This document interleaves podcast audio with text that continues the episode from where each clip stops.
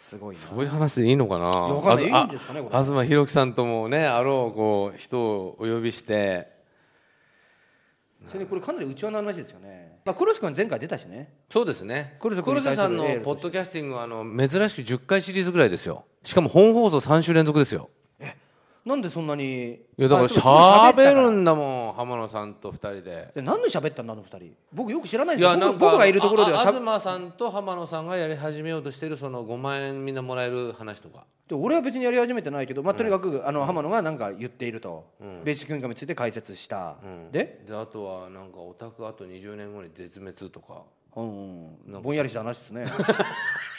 大丈夫なのあいつらはいやわかんないだからそういう話を好俺がいないと思ってなんか好き勝手言ってんじゃないだろうな大丈夫き勝手言ってたと思いますけど好き勝手言ってましたやっぱうんでもすごいスピード感で楽しかったですよ、本当ですか、うん、で僕はあのシュークリーム食べるのも待てないぐらいな感じで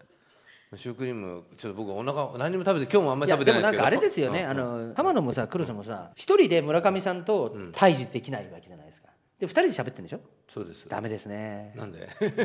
でも若いうちわかうちわ感ありますよそれわ若いんですもん若い若いダメだそれじゃダメですよやっぱりプロデューサいやーちょ教っとい師やちょっとやっぱ一人一人で来ないとね、ピンでピンで来てあ言ったんだっけあそうかそうかごめんなさい僕がなんですいやごめんなさい空気よ空気読んでくれてますよね今ねあ嬉しいですよ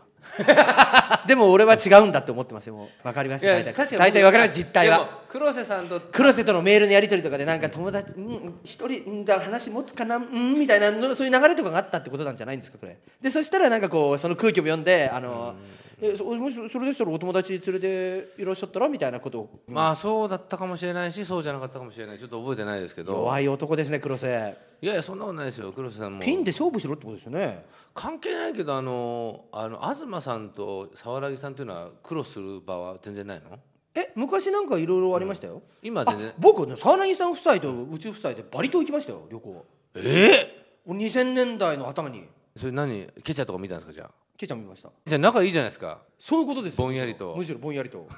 あそれにあの沢柳さんに子供生まれてから、子供見に行ったりもしてますよあそうですか、えーじゃあ今度黒瀬さんを挟んで沢良木さんと東さんといやだからでも黒瀬はビビってるわけですよ村上さんに対してすごくいやこの前ビビってなかったよいやだからそ友達呼んだからでしょそうかなででですいごいあビビってないこいつと思ってやそこダメですよそれえもう浜野がいたからですよそうなの浜野は自分の味方だと絶対こっちの味方だと思うじゃないですでもか浜で野さん僕とだって僕なんかがいたらいつそっち側に願いか分 からない浜野さんでも全然面白くないよね黒瀬の話とか言わ言わないでしょだっ意て外と浜野さん言ってたよ本当浜野さん意外とおあの黒瀬さんをこっちサイドでおうおうおう一人アウェーだったかわいおうかわいそうでしたよ黒瀬さんでも意外と喋りまくってでなんでクルスの主張って何なんですか何でしたおしゃべりだけど印象に残んないやつ いや何話したっけな大体クルスはあれなんですよあの、いろいろこうこうベーシクックインカムの話はベーシックインカムなんかどうでもいいですは相手は美術評論家なんだからあのもう一人のだから美術の 話はどうなってる美術の話はビーツの話はもう忘れちゃった僕なんかダメですね、うんまあでも黒瀬さんとかはどっちかっていうとやっぱり沢良木さん系といいますか、はいやっぱり日本国内ので足場を作るっていうのが主軸で、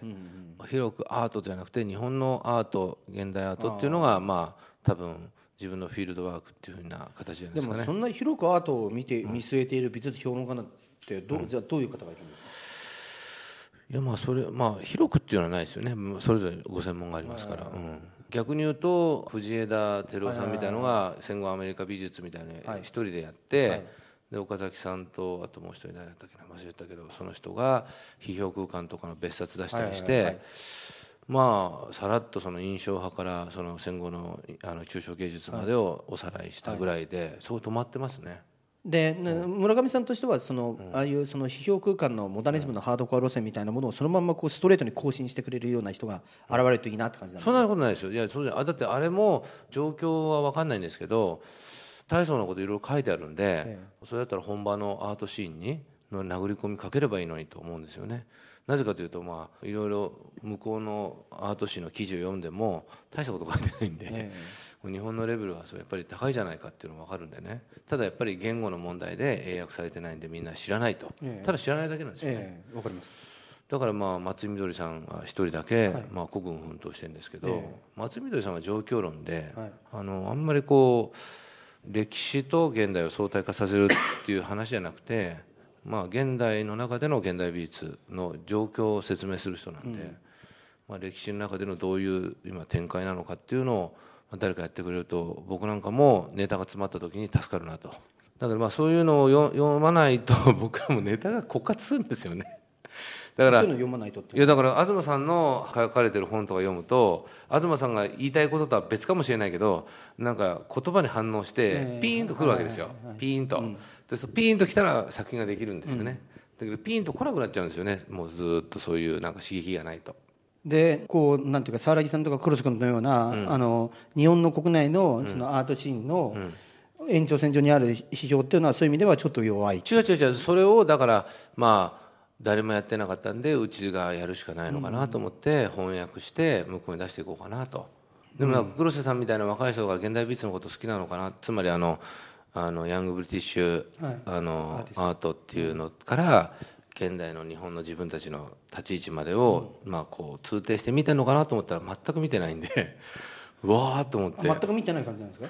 まあ、要するに美術手帳で読むぐらい読む分かってますけど多分全く見てないと思いますね、うんうん、やっぱりそのなんていうんですか株券と同じくなったアートっていうのが、まあ、僕ら現場にいる連中たちの5年間のテーマだったんですよね、株券になっているペインティング、彫刻っていうのとどうやって自分の立ち位置をこううまく気づくかっていうか、まあ、それから離れるか入るかっていうだけどそれはまあ日本に帰ってくると誰とも話せないんでなんか寂しいなっていううんなんとなく分かった気がしました